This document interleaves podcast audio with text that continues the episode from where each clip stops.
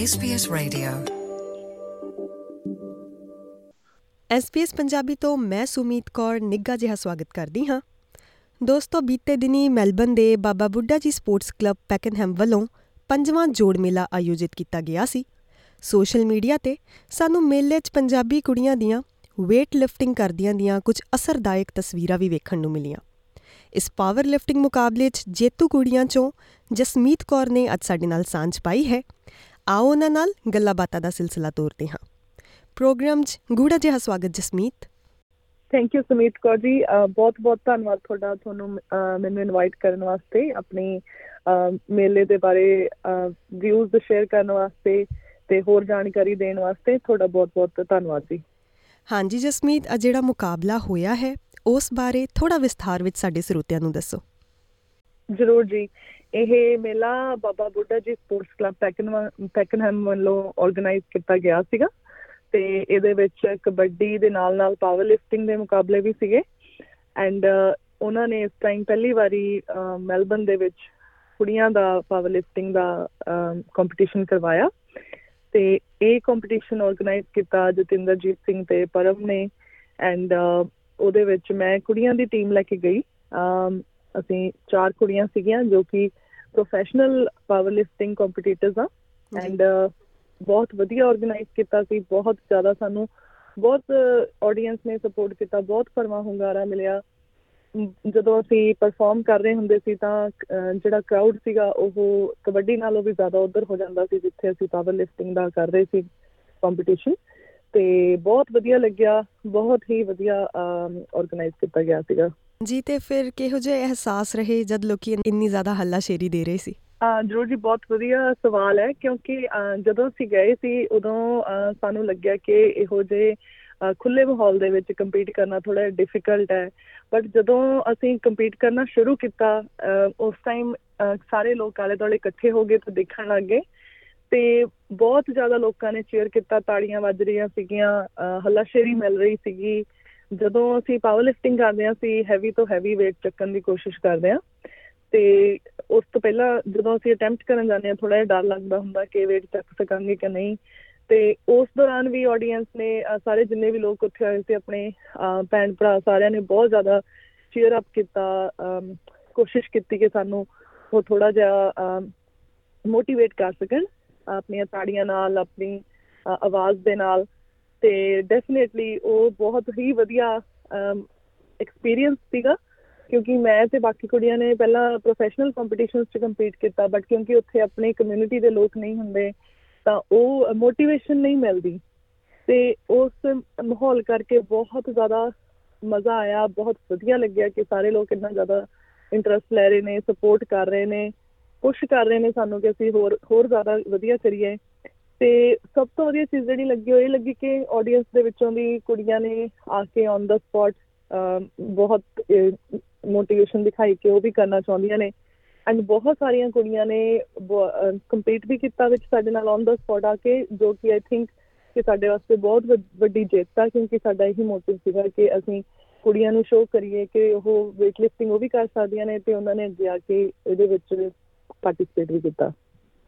ਜੀ ਜਸਮੀਤ ਜਿਵੇਂ ਕਿ ਤੁਸੀਂ ਗੱਲ ਕੀਤੀ ਆ ਕਿ ਕੁੜੀਆਂ ਵੀ ਕਰਨੀਆਂ ਚਾਹੁੰਦੀਆਂ ਨੇ weight lifting ਪਰ। ਅਸੀਂ ਨਾਰਮਲ ਵੇਖਦੇ ਹਾਂ ਕਿ ਸਾਡੇ ਪਰਿਵਾਰਾਂ 'ਚ ਔਰਤਾਂ ਪ੍ਰਤੀ ਫਿਕਰ ਲੋੜ ਨਾਲੋਂ ਵੱਧ ਜਾਂਦੀ ਹੈ ਕਦੇ ਕਿਸੇ ਨੇ। ਕਿਹਾ ਕਿ weight lifting is not for girls ਕੁੜੀਆਂ ਲਈ ਨਹੀਂ ਆ ਜਾਂ ਕੁਝ ਹੋਰ ਅਜਿਹਾ ਹਾਂਜੀ ਸੁਮਿਤ ਜੀ ਇਹ ਬਹੁਤ ਕਾਮਨਲੀ ਸੁਣਨ ਨੂੰ ਮਿਲਦਾ ਕਿ weight lifting ਕੁੜੀਆਂ ਵਾਸਤੇ ਨਹੀਂ ਆ ਜਾਂ ਫਿਰ ਇਹ ਤੁਹਾਨੂੰ ਨਹੀਂ ਕਰਨੀ ਚਾਹੀਦੀ ਤੁਹਾਨੂੰ ਇੰਜਰੀ ਹੋ ਜੂਗੀ ਇਹ ਮੁੰਡਿਆਂ ਵਾਸਤੇ ਹੈ ਜਾਂ ਫਿਰ ਕੁੜੀਆਂ ਸੋਹਣੀਆਂ ਨਹੀਂ ਲੱਗਦੀਆਂ, ਕਰਦੀਆਂ, ਇਹ ਵਧੀਆ ਗੱਲ ਨਹੀਂ ਆ। ਬਹੁਤ ਲੋਕਾਂ ਨੇ ਕਿਹਾ। ਬਟ ਆਈ ਥਿੰਕ ਕਿ ਹੁਣ ਲੋਕ ਬਦਲ ਰਹੇ ਨੇ। ਜਦੋਂ ਤੁਸੀਂ ਉਹਨਾਂ ਨਾਲ ਸ਼ੇਅਰ ਕਰਦੇ ਹੋ, ਆਪਣੀ ਮੋਟੀਵੇਸ਼ਨ ਸ਼ੇਅਰ ਕਰਦੇ ਹੋ, ਤੇ ਫਿਰ ਉਹ ਤੁਹਾਨੂੰ ਐਕਚੁਅਲੀ ਕਰਦੇ ਦੇਖਦੇ ਨੇ। ਆਈ ਥਿੰਕ ਸੋਸ਼ਲ ਮੀਡੀਆ ਬਹੁਤ ਵਧੀਆ ਟੂਲ ਹੈ ਆਪਣੀ ਪ੍ਰੋਗਰੈਸ ਸ਼ੇਅਰ ਕਰਨ ਲਈ। ਤੇ ਓਵਰ ਟਾਈਮ ਮੈਂ ਇਹ ਚੀਜ਼ ਰਿਅਲਾਈਜ਼ ਕੀਤੀ ਆ ਕਿ ਐਕਚੁਅਲੀ ਕੁੜੀਆਂ ਕਰਨਾ ਚਾਹੁੰਦੀਆਂ ਨੇ ਕਿਉਂਕਿ ਮੈਨੂੰ ਬਹੁਤ ਵਾਰੀ ਇਹ ਕੁੜੀਆਂ ਨੇ ਅਹ, ਸਵਾਲ ਪੁੱਛਿਆ ਵੀ ਉਹ ਕਿਸ ਤਰ੍ਹਾਂ ਸ਼ੁਰੂ ਕਰ ਸਕਦੀਆਂ ਨੇ weight lifting ਕਰਨੀ ਕੀ ਕਰ ਸਕਦੀਆਂ ਨੇ ਅਹ, ਕਿਹੜੇ ਸਟੈਪਸ ਲੈ ਸਕਦੀਆਂ ਨੇ ਪਹਿਲਾਂ ਕਿਉਂਕਿ ਉਹਨਾਂ ਨੇ ਕਦੇ ਕੀਤੀ ਨਹੀਂ। ਐਂਡ ਸੇਮ ਇਹੀ ਚੀਜ਼ ਉਸ ਮੇਲੇ ਦੇ ਵਿੱਚ ਵੀ ਹੋਈ ਕਿ ਜਦੋਂ ਕੁੜੀਆਂ ਨੇ ਦੇਖਿਆ ਕਈ ਇਹੋ ਜਿਹੀਆਂ ਕੁੜੀਆਂ ਸੀ ਜਿਨ੍ਹਾਂ ਨੇ ਕਦੇ ਵੀ ਅਹ, ਜਿਹੜੀ ਅਸੀਂ ਸਕੁਆਟ ਡੈਡ ਲਿਫਟ ਤੇ ਬੈਂਚ ਪ੍ਰੈਸ ਤੇ ਲਿਫਟਸ ਕਰਦੇ ਆ ਕੰਪੀਟੀਸ਼ਨ ਦੇ ਵਿੱਚ ਕਦੇ ਨਹੀਂ ਸੀ ਕੀਤੀਆਂ। ਉਹਨਾਂ ਨੇ ਔਨ ਦਾ ਡੇ ਸਾਡੇ ਕੋਲੋਂ ਸਮਝ ਕੇ ਕਿ ਕਿੱਦਾਂ ਕਰਨੀ ਹੈ ਮੂਵਮੈਂਟ ਉਹਨਾਂ ਨੇ ਕਾਫੀ ਹੈਵੀ ਹੈਵੀ ਕਰਨੀਆਂ ਤਾਂ ਉਹ ਵੀ ਸਰਪ੍ਰਾਈਜ਼ਡ ਸੀਗੇ ਐਂਡ ਅਸੀਂ ਵੀ ਸਰਪ੍ਰਾਈਜ਼ਡ ਸੀਗੇ ਤੇ ਆਈ ਥਿੰਕ ਕਿ ਇਹ ਕਾਮਨ ਸਭ ਦੀ ਥਿੰਕਿੰਗ ਹੁੰਦੀ ਹੈ ਇਹ ਮੇਰੀ ਵੀ ਸੀਗੀ ਪਹਿਲਾਂ ਬਟ ਵੀ ਆਰ ਕੁੜੀਆਂ ਨੂੰ ਵੀ ਬਹੁਤ ਕੈਪੇਬਲ ਹੁੰਦੀਆਂ ਨੇ weight lifting ਕਰਨ ਦੇ ਇਟ ਟੇਕਸ ਥੋੜਾ ਟਾਈਮ ਜ਼ਿਆਦਾ ਲੱਗਦਾ ਬਟ ਬਹੁਤ ਲੋਕ ਕੁੜੀਆਂ ਸਰਪ੍ਰਾਈਜ਼ ਹੁੰਦੀਆਂ ਨੇ ਜਦੋਂ ਉਹ ਦੇਖਦੀਆਂ ਨੇ ਕਿ ਦੇਖ ਬਹੁਤ ਜ਼ਿਆਦਾ ਭਾਰ ਚੱਕ ਸਕਦੀਆਂ ਨੇ ਤੇ ਸੇਫਲੀ ਚੱਕ ਸਕਦੀਆਂ ਨੇ। ਤੇ ਮੁਕਾਬਲੇ 'ਚ ਜਾਂ ਨਾਰਮਲ ਮੁਕਾਬਲਿਆਂ 'ਚ ਵੀ ਕਿੰਨਾ ਕੁ weight lift ਕੀਤਾ ਜਾਂਦਾ ਹੈ? ਕਿੰਨਾ weight ਕਿੰਨਾ ਹੁੰਦਾ ਅਮ ਤਿੰਨ ਮੂਵਮੈਂਟਸ ਹੁੰਦੀਆਂ ਨੇ ਸਕੁਆਟ ਹੁੰਦੀਆਂ ਨੇ ਜਿਵੇਂ ਕਿ ਬੈਕ ਕੇ ਉੱਠਣਾ weight ਦੇ ਨਾਲ।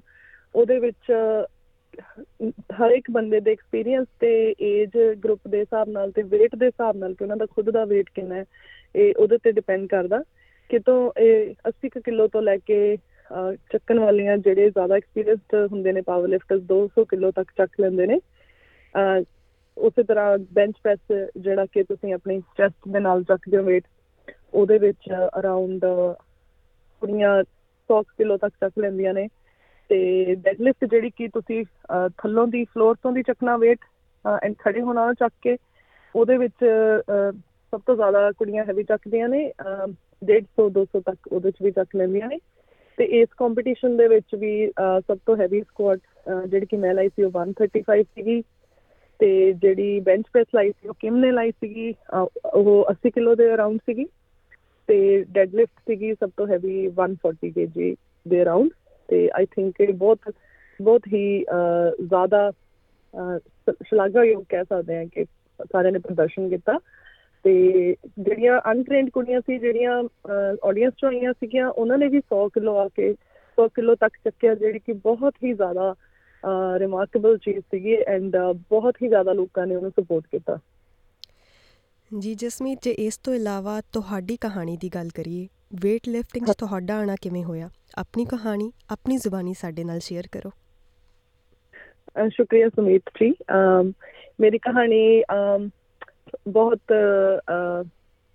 ਅਨਐਕਸਪੈਕਟਿਡ ਤਰੀਕੇ ਨਾਲ weight lifting ਦੇ ਵਿੱਚ ਮੈਂ ਗਈ ਕਿਉਂਕਿ ਪ੍ਰੈਗਨੈਂਸੀ ਤੋਂ ਬਾਅਦ ਮੈਨੂੰ ਕਾਫੀ ਪ੍ਰੋਬਲਮਸ ਆਉਣ ਲੱਗ ਗਿਆ ਸੀਗੀਆਂ, ਮੇਰੇ ਤੋਂ ਤੁਰਿਆ ਨਹੀਂ ਸੀ ਜਾਂਦਾ ਮੈਂ ਤੋਂ ਉੱਠਿਆ ਨਹੀਂ ਸੀ ਜਾਂਦਾ ਬੈਠ ਕੇ ਐਂਡ ਹੋਰ ਵੀ ਬਹੁਤ ਸਾਰੀਆਂ ਬਾਹਾਂ ਦੇ ਵਿੱਚ ਪ੍ਰੋਬਲਮ ਸ਼ੋਲਡਰਸ ਦੇ ਵਿੱਚ ਨੈਕ ਐਂਡ ਬੈਕ ਮਤਲਬ ਕਾਫੀ ਜ਼ਿਆਦਾ ਇਸ਼ੂਜ਼ ਆ ਗਏ ਸੀ ਬਾਡੀ ਦੇ ਵਿੱਚ ਐਵੇਂ ਲੱਗਦਾ ਸੀਗਾ ਕਿ ਹੁਣ ਮੈਂ ਜ਼ਿੰਦਗੀ 'ਚ ਕਦੇ ਵੀ ਪਹਿਲਾਂ ਵਾਂਗੂ ਨਾਰਮਲ ਨਹੀਂ ਹੋ ਹੋ ਸਕਦੀ ਤੇ ਡਾਕਟਰਸ ਜਾਂ ਫਿਜ਼ੀਓਥੈਰੇਪਿਸਟ ਦਾ ਕਹ ਲੋ ਸੇਮ ਇਹੀ ਸੀਗਾ ਕਿ ਮੈਨੂੰ 1 ਤੋਂ 2 ਸਾਲ ਲੱਗਣਗੇ ਠੀਕ ਹੋਣ ਦੇ ਲਈ।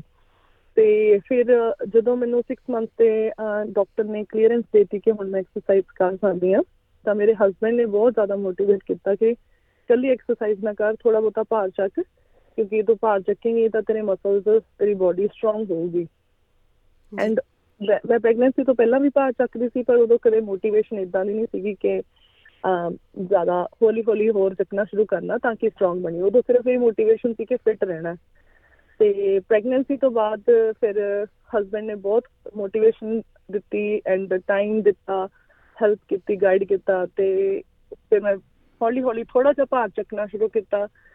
ਤੇ ਜਦੋਂ ਮੈਂ ਭਾਰ ਚੁੱਕਣਾ ਸ਼ੁਰੂ ਕੀਤਾ, ਮੈਂ ਨੋਟਿਸ ਕੀਤਾ ਕਿ ਜੋ ਮੈਂ ਫਿਜ਼ੀਓਥੈਰੇਪਿਸਟ ਜਾਂ ਕਾਇਰੋਪ੍ਰੈਕਟਰ ਕੋਲੇ ਜਾ ਕੇ ਇੰਪਰੂਵਮੈਂਟ ਫੀਲ ਕਰ ਰਹੀ ਸੀ ਕਈ ਮਹੀਨਿਆਂ ਦੇ ਵਿੱਚ, ਉਹ ਮੈਨੂੰ ਕੁਝ ਦਿਨਾਂ ਦੇ ਵਿੱਚ ਵੀ ਉਸ ਤੋਂ ਬਹੁਤ ਜ਼ਿਆਦਾ ਸਟਰੈਂਥ ਦੇ ਵਿੱਚ ਤੇ ਮੇਰੇ ਓਵਰਆਲ ਹੈਲਥ ਦੇ ਵਿੱਚ ਇੰਪਰੂਵਮੈਂਟ ਫੀਲ ਹੋਈ ਤੇ ਮੈਂ ਹੌਲੀ ਹੌਲੀ ਥੋੜਾ ਥੋੜਾ ਭਾਰ ਵਧਾਉਣਾ ਸ਼ੁਰੂ ਕਰ ਦਿੱਤਾ ਕਿ ਥੋੜੀਆਂ ਥੋੜੀਆਂ ਐਕਸਰਸਾਈਜ਼ਸ ਵੀ ਹੋਰ ਕੰਪਲੈਕਸ ਕਰਨੀਆਂ ਸ਼ੁਰੂ ਕਰ ਦਿੱਤੀਆਂ ਰੈਗੂਲਰ ਹੋ ਗਈ ਐਕਸਰਸਾਈਜ਼ਸ ਨਾਲ ਐਂਡ ਓਵਰ ਟਾਈਮ ਮੈਂ ਫੀਲ ਕੀਤਾ ਕਿ ਮੈਂ ਹੁਣ ਕਾਫੀ ਸਟਰੋਂਗ ਹੋ ਗਈ ਆ ਤੇ ਫਿਰ ਮੈਨੂੰ ਇਹਦੇ ਵਿੱਚ ਕਾਫੀ ਇੰਟਰਸਟ ਹੋ ਗਿਆ ਕਿ ਮੈਂ ਹੁਣ ਇਹ ਛੱਡਣੀ ਨਹੀਂ ਹੈਗੀ ਇਹਨੂੰ ਕੰਟੀਨਿਊ ਕਰਨਾ ਔਰ ਮੈਂ ਟੈਸਟ ਕਰਨਾ ਕਿ ਮੈਂ ਹੋਰ ਅੱਗੇ ਕਿੰਨਾ ਜਾ ਸਕਦੀ ਆ ਮੈਂ ਕਿੰਨੀ ਕੁ ਸਟਰੋਂਗ ਬਣ ਸਕਦੀ ਆ ਐਂਡ ਉਸ ਇੱਕ ਮੋਟੀਵੇਸ਼ਨ ਤੋਂ ਕਹਿ ਲਓ ਜਾਂ ਇਨਸਪੀਰੇਸ਼ਨ ਤੋਂ ਕਹਿ ਲਓ ਕਿ ਮੈਂ ਪਾਵਰ ਲਿਫਟਿੰਗ ਵੱਲ ਚਲੀ ਗਈ। ਜੀ ਜਸਮੀਤ, ਜਿਵੇਂ ਇਸ ਤੋਂ ਇਲਾਵਾ ਵੀ ਤੁਸੀਂ ਕੋਈ ਕੰਪੀਟੀਸ਼ਨਸ ਪਿੱਛੇ ਪਾਰਟ ਲਿਆ ਹੋਵੇ, ਉਹਨਾਂ ਬਾਰੇ ਵੀ ਸਾਡੇ ਨਾਲ ਵੀਰਵਾ ਸਾਂਝਾ ਕਰੋ।